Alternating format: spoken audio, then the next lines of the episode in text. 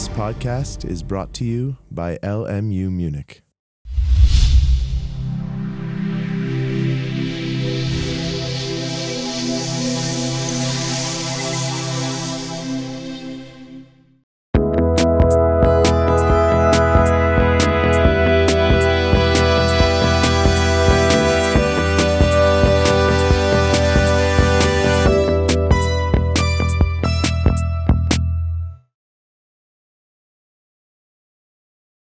My name is Martin Schmid.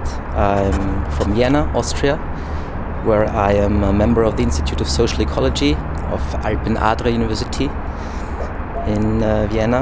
I'm the head of the Center for Environmental History in Vienna, and um, I'm also a member of a research team of about six or seven researchers who work now for about two and a half years on different aspects of an environmental history of the Danube. And this is also the project I brought from Vienna to Munich to stay here as a Carson Fellow at the Rachel Carson Center for half a year.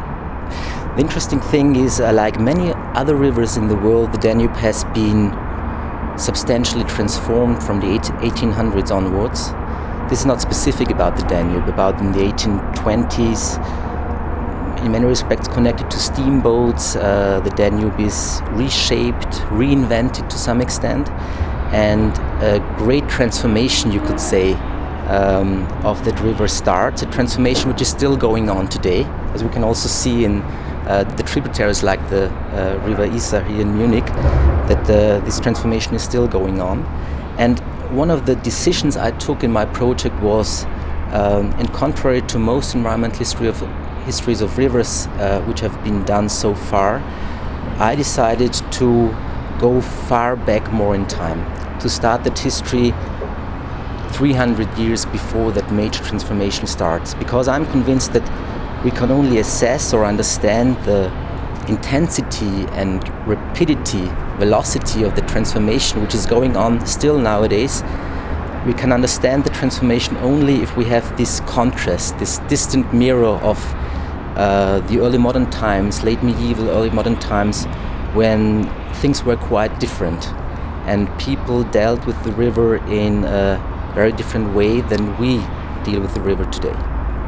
The Danube is um, one of the major European rivers and uh, probably the most European river, the second longest river in Europe, a huge river basin of more than 800,000 square kilometers.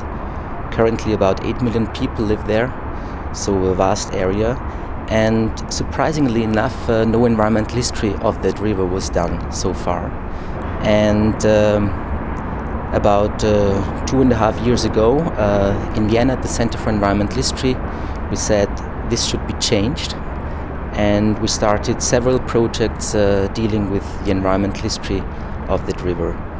The fascinating thing for me, being an environmental historian about that river, is not only that it's so diverse, so many nations, cultures, ethnicities uh, deal with that river and have dealt with that river for millennia or centuries, but also because rivers are so dynamic features of landscapes.